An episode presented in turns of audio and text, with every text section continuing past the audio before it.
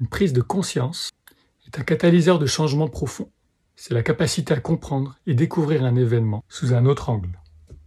Elle implique un changement dans la façon dont on perçoit un problème, la façon dont on l'imagine, l'analyse, le pense, mais aussi dont on le vit et le ressent. Alors la plus grande barrière à la prise de conscience, c'est l'identification à l'émotion ressentie.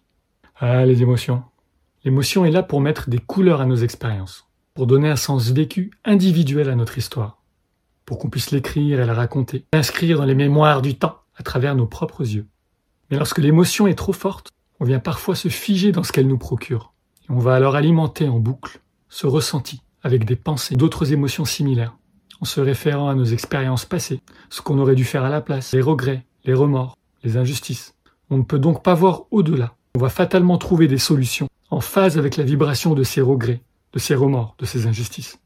L'idée est donc de sortir de cette boucle et prendre conscience que l'on peut voir, penser, percevoir, imaginer, ressentir cette situation de façon complètement différente. Je t'explique comment on fait dans la deuxième partie.